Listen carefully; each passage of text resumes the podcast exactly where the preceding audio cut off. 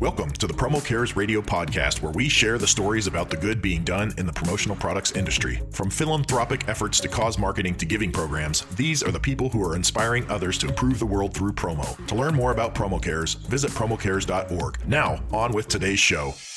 Hello, Promo Cares Radio. This is Carrie Cowden, your hostess for the day, and I have the pleasure of welcoming a distributor from our industry, Melinda. Bowden, which is with a B instead of a C, which I thought was very funny and I thought I was losing my mind. Welcome, Melinda.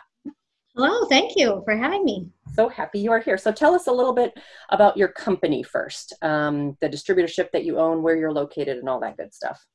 Sure. I am located in a very small town called Bluffton, Ohio, also with a B. and there's about 4,000 people in our town. So most of our clients are anywhere from a half hour to an hour away from us. And I've been in business for almost 20 years. We'll start our 20th year this year. So congratulations. That's thank you. I'm pretty excited about it. Awesome. All right, before we get too far in, I have to ask my favorite question. You've checked into your flight, you're ready to take off, but you've gone through security. The plane isn't ready yet. What do you do in between those moments? What's your habits there? Well, first, a big sigh that I'm through, security. I'm through security. Um, I always find my gate first.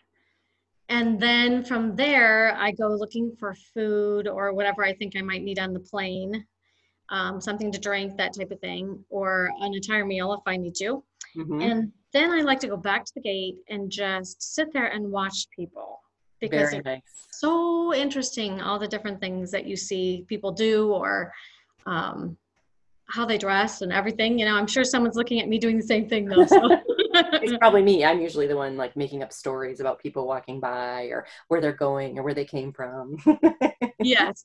And I'm with you. I also read the chick lit. So yeah, yeah, it's so good, isn't it? I yeah, and you can just put it down whenever and pick it right back up whenever, and you're good. Yep. Brainless. I love it. And then um, my my daughter, who's 14, just started reading a lot more. And so I'm, I'm reading some of her teenage books where I'm like, wow, they're a little ahead of the time that I would have liked for a 14 year old. But I'm like, this is what she's reading. So I want to know. I was just reading one the other day and I was like, oh my gosh, she, she knows a lot more than I thought she That's, you know, part of life, I guess.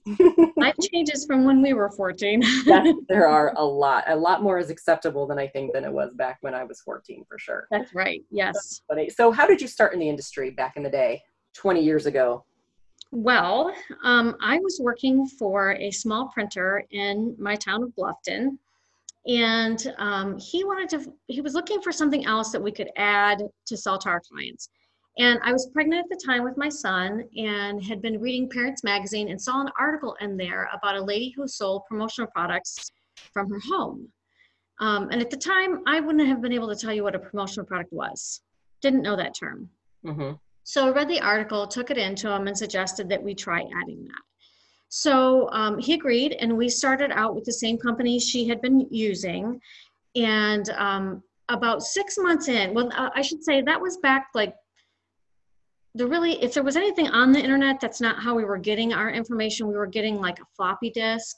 Oh, yeah. You know, um, with the updates, like, I don't know, once a quarter or something like that. And we um, we were with a large distributor, so we had their catalog, but nothing else. So we weren't able to talk directly with suppliers, and um, I have a lot of questions. Yeah. always and so every time you know you would call into the distributor they would call the supplier the supplier would call them back they'd call me back two days later by the time they got back i had more questions oh my so goodness. It was really a very uphill battle to learn the industry figure out um, products to find if they weren't in the catalog. And about six months in, the um, guy that owned the the printing company came to us and said, "Okay, this is just too much of a learning curve. It's taking us too long to figure it out. We're gonna we're gonna stop selling them." And I had been looking for something to have a business on my own for a while. Mm-hmm. I was probably driving my friends crazy with what do you think about this? What do you think yeah. about that? Anything anything else I could do? um, and so I came home that night and I talked to my husband about going out on my own and starting this as a company. And he said, Well, okay, but it was the end of June. And he said, You have to get the guy that owns the company to agree that if by the end of summer, so he was giving me two months. Oh wow, that's a long uh, time. Yeah, if by the end of summer it's not working out, he'll hire you back, which was a good deal for him because we were not busy during the summer, but in the fall he was busy. So, um, so I went and asked him. He said, "Yeah, that'll work." And I started um, renting just a little bit of space from him and I just never went back. I just kept doing promotional products and sold a few things for him on the side for a while, but um, but eventually needed to move out of that space and then I moved out of that space as well. And my husband said, You need to find some place we can buy because I don't want to move you again. that is no joke with this industry and all the stuff. I know. So now we own a building and we've been in there for a while and, uh, and there we are. That is awesome. That's a great mm-hmm. story. It's funny how necessity is what, you know, boosts us to start these companies. It's like something has to happen for us to finally in the face like I think I need to do my own thing and then you do it and I never look back either. It's it's the best thing ever.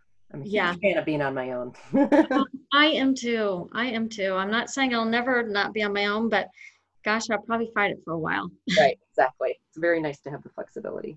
Yes. Um, so I thought it was interesting because uh, Promo Cares podcast goes out and talks to suppliers and distributors alike and there's all different sizes and and we've always said that it doesn't have to be this huge robust program. It doesn't matter. It's just taking a step towards sustainability or you know a give back of some sort. And uh, we went back and forth a few times on email and, and you came back and said you know i'm not that big. I don't have values. I don't have all these things in place but here's what we did and you are like the, this is exactly what promo cares should light as a fire for so many people. Um, so i want you to tell us a little bit about the program that you have um, what kind of spurred you to do this and kind of the the the rewards of all that's been going on. Okay. Well i had been wanting to do something like this for several years and just couldn't work it out in my head about how to go about doing it. Um, my original thought was that I wanted to be able to do something that would support um, veterans and firemen because my fire my husband has been um, a fire chief in our town. He's he's no longer a fire chief. It's a volunteer position here. But i think he was chief for 20 years and um, especially as a volunteer department um, they need extra support. So you know continually trying to raise money for some of the things that they needed and veterans have just always been um, an area for me of wanting to help out because they do so so much for us. And i i mean i have a couple of veterans in my family but but just the thought of someone willingly putting themselves in harm's way to protect the country and me and they don't even know me. They don't even right. know all of us and they're out there doing that every day for us um, I wanted to do something for them too. So I was trying to figure that out. How do I do that? Um, I thought I could, you know, start off funneling some money some way or another to the local fire department. And then on the veterans end, I started looking at national organizations for veterans. And, you know, there's a lot of information out there anymore that tells you how the money is being used and so on. And I just really couldn't find a national organization that I felt really fit what I was wanting to do. So I kind of just dropped it. I was I was trying to come up with do I do, you know, one product and if you buy this then the money goes someplace. And I kept thinking, well, that's not going to work because we have such a wide variety of things that we sell. We may never sell that one product or not sell very many very much. And I didn't want that either. So so I dropped it for a while and then um, about a year and a half ago or so, um, Roger um, um Roger Burnett. Thank you, Roger Burnett um, came and spoke to um, the Ohio Promotional Products Association about give back programs, and he was so inspiring. I I left that that event and drove the two hours back to my house, um, and and came up with this is what I'm going to do. I changed a lot before I actually implemented it um, because again I was trying to come up with can I have a different product, maybe a different product each month. If you buy that, then I can donate money. But what if I don't get any orders or what if I'm donating a hundred dollars? Oh, I don't know that, you know, I wanted to do that. So I finally decided to um, just give a flat percentage for every order. So when someone orders from our company, we give 5% of the product total only back to charity. So no setup, no shipping, um, and no extra charges. You know, if they get a second imprint or something like that, just that main price of the product, we give 5% back on. And then we chose, I chose four charities that I was comfortable with, that I knew. Um, many of them I have given to personally and said, these are the charities we're going to support. If you order from us, you can choose which charity the um, donation that's generated from your order is given to, or if you don't want to choose, we'll choose for you. And um, and just started. Just I'm doing this one way or another. I'll figure it out as I go. And I feel like it was well received by my clients. Um, I know that we don't always have maybe a charity that they're going, oh, I that's where I want my money to go towards, or the money generated from my order to go to. But they like the fact that we are giving back. Mm-hmm. They see it. That's so cool. So, how do you keep track of the 5% and then how does the client choose their charity? Sure. So when a client orders from us, we email them back and ask them if they want to choose a charity. If we don't hear from them, you know, then we go ahead and choose one. Um, but if they have it, one of the charities they want to donate to, they just say, you know, have mine go to this one. So mm-hmm. for the first six months of last year, we had four charities, one from each of the main towns that we sell in. So a lot of them that was easy for. They could say, oh, well, this is at least in my town. And so that's, I think, how most of them chose that, the charities. Mm-hmm. Um, we keep track of it in our QuickBooks system. Okay um, by going in and putting in, if they choose the charity, we tag that to that charity. Okay. And then at the end of the month, I can just go in and run a report and say, here are the ones that went to each charity. And then we have another category that says we choose. So if they don't choose, then at the end of the month, I can go in, pull up that and say, okay, I'm going to divide that out maybe equally. Or if I know there's something special going on at one of the charities that month, I might put more towards that one. Okay. And then you have four, and then it, I believe you're to three now, right? Um, can you tell us about each one and then um, how you went about choosing them? Sure. Well, that the the cho- choosing thing has changed. Yeah. um, since I began. Excuse me. Um, so the first four I chose personally. The second four for the second half of 2019 we allowed um, customers and general public to suggest a charity. Oh, good. And we took that list and divided it up and said, okay, here's we my, my family and I narrowed them down to four in each of those four towns again. Mm-hmm. And then we put it back out and people could vote on them. And whoever got the most votes was the one that would then be the charity for the last six months of the year. Oh, that's awesome. So did you do that through social media and what kind of tools did you use to do the, the survey?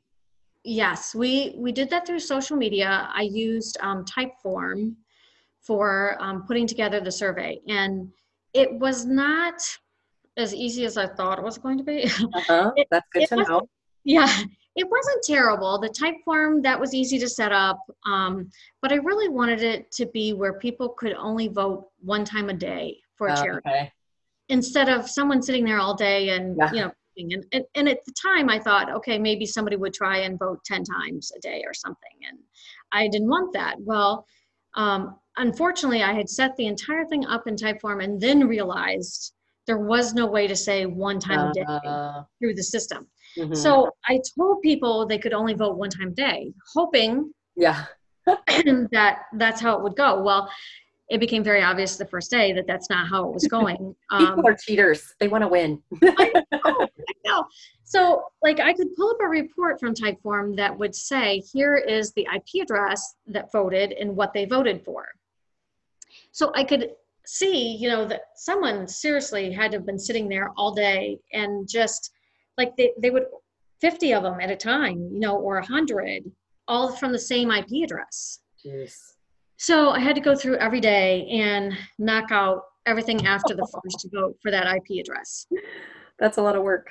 Oh, it really was. Um, yeah. Um, it really was. And then, you know, I got some feedback from some of the charities that, um, you know, like I had one charity contact me and say, you know, you're running a popularity contest, really. And that's really what it is. Yeah. Yeah, it is. And unfortunately, you know, in my area, one of these four charities is wildly popular. Mm-hmm. And she was right. That that was definitely the case. And you know, she she talked to me about how you know she's smaller, she's new, and um, could really use the help of something like this and she was really doing her best. I mean, she they were up there. It wasn't like they were way far behind. Right. But um, but you know that made me stop and think. And so then I was like, okay, I need to find a way to redo this in a different way. And at, by the end of last year, I hadn't come up with how that was. So this year, again, we said you could nominate charities, and then my family chose the charity. Oh, okay. Yeah. Um, think sometimes, like, I mean, the popularity is great, um, and and you definitely can tell which charities and it, to except for the one obviously that was new but the ones that have their tribe around them and there's people that are very loyal to those charities that'll do whatever they can and sit there all day and you know punch the computer um, exactly um, but it i also think it's cool when you can go through and look and review and see the impact that that amount of money would make so on a larger charity you know whatever amount you raise if it if it's not going to make that big of an impact and it's kind of like eh that's all right but you know jeff bezos has given us 5 million different. Right. But when it's coming down to a new one, then I like the idea of, you know, maybe even doing a hybrid where you could do the popularity contest and weight it maybe and then say, we have the final say, but you know, that way it gets out that you're doing it and then awareness for this program comes out to your clients, which is cool. Yeah, and the thing that I found out though, I was trying to get information from the people who nominated more information about the charity, like why do you want this charity you know and some of them there was a lot of people that just didn't even answer that question mm, um, yeah. Um, you know some would say oh i've you know received a benefit from this charity in the past or something but um, but in general a lot of the questions i asked weren't answered and so mm-hmm. i think kind of what i need to do is to start with the charities right and have them provide um, information but but in the end um, you know we chose from from the ones that were nominated this year and really that allowed us as a family to be able to say, um, these are the ones that really um, touch our hearts. These are the right. ones that we really are excited about making sure the money gets going, you know, back to these three charities. So mm-hmm. that's amazing. Love it, love it, love it, love it, love it. Um, so can you tell us a little bit about what ended up happening at the end of 2019 as far as what was donated and uh, kind of what your promo cares program within your distributorship has helped with? Sure. So um, at the end of last year, uh, which was our first full year of giving back, we had donated thirty thousand one hundred and three dollars and nineteen cents. Woo! That's yeah. awesome. It is. Um, I, you know, I will be honest and say that before I implemented the program, I sat down and kind of ran the numbers a little bit to see what does that mean. if I get five percent back, how how exactly how much might that be? Right. and um, that's about where I where I thought it would be. A little bit over um, what I thought it would be, but um, but it, you know, when you see thirty thousand dollars in one spot and realize that at least in our area, that could almost be an entire paycheck for another right. employee.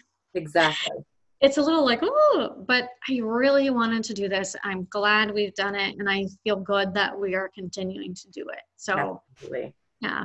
Amazing. So, do you think that the whole thing incents your clients a little bit to um, buy from you? Like, is it a differentiator for you out there in the market? I'm not sure that I can say that yet. Mm-hmm. Um, you know, we are trying to get the word out further than just our clients so that right. other other people know. Um, we've gotten some new clients this year, a number of new clients this year, but most of them could be tagged towards referrals from current clients. Oh. So at this point, you know, again, when I'm telling new clients about that, they are excited about that and like it. Um, but I don't know that it's swinging anyone to work with us. And okay. not, you know, that'd be a great side benefit. Wasn't the main reason to do it. Um, I have some background in um, that has really driven me to to give back. I um as a teenager, I went on uh, two summer mission trips with a group called Teen Missions International. Mm-hmm. And um, the second trip I took, the first trip I took was to uh, Venezuela, and we helped build a four room schoolhouse there for a local school. The second trip was an evangel an evangelistic trip, and so we um, we did singing and some preaching, and I was on a mime group for a while. Mm-hmm. for that. It's kind of interesting because I'm a very talkative person. So to be a mime is kind of hard for a talkative Ooh, person. Yeah. and that's an interesting approach when you go on a mission trip to be a mime. it is. Yes, it is.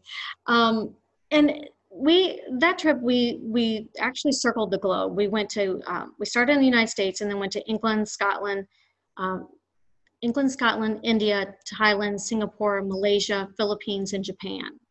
And then back to the states. So we really literally circled the globe which was totally cool just something different to do. But yeah. um, the the country and the experience that affected me the most and i'm going to try really hard to get to this without bawling. That's okay. That's a beautiful thing. So I was 16 years old and I'm almost 50 now. So how many years is that that this has affected me? That you know what that is that's a big impact. That's all you got to say. I yeah. mean it's a life-changing experience for sure. It, it really was. Um, both summers were, but um, the India experience was the one that really had a long-term effect on me. And mm-hmm. frankly, um, I, it took me a long time to even talk about it, to be able to talk about it and think about it and um, try to deal with it. yeah. I mean, um, you, go to, you go to something like that and you experience it, and there's no way for you to translate that back home.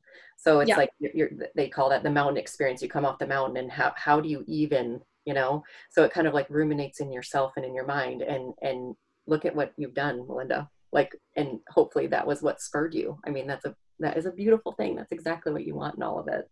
It was exactly what spurred me. Um, because when we took trains in India, they told us before we got on the train that there would be kids coming onto the train that um, would want to clean under your feet or um, to try and get some money or some food from you for their family. Mm-hmm. And they can tell you that, but when you see them come in, then we we they also told us that in India, at least at the time, and and from from all accounts still today, um, parents break their kids' arms and legs at birth so that they will be disfigured. So when they yeah. board the trains and ask for money, you your heart will go out and you will want to give them money or food.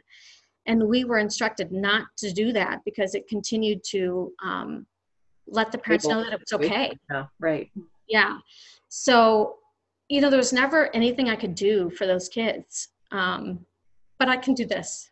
Yep, exactly and the ripple effect of what you've done is incredible and by coming on here today and being able to share this story with distributors that are you know one person solopreneurs all the way up to the big ones i mean there is no reason why every one of us should not have some type of give back in our program. It just it makes the world a better place. And that's we are here. We have one planet. Like what are we going to do to make it better? And i'm just so glad i finally got you on the podcast. I know. Me too.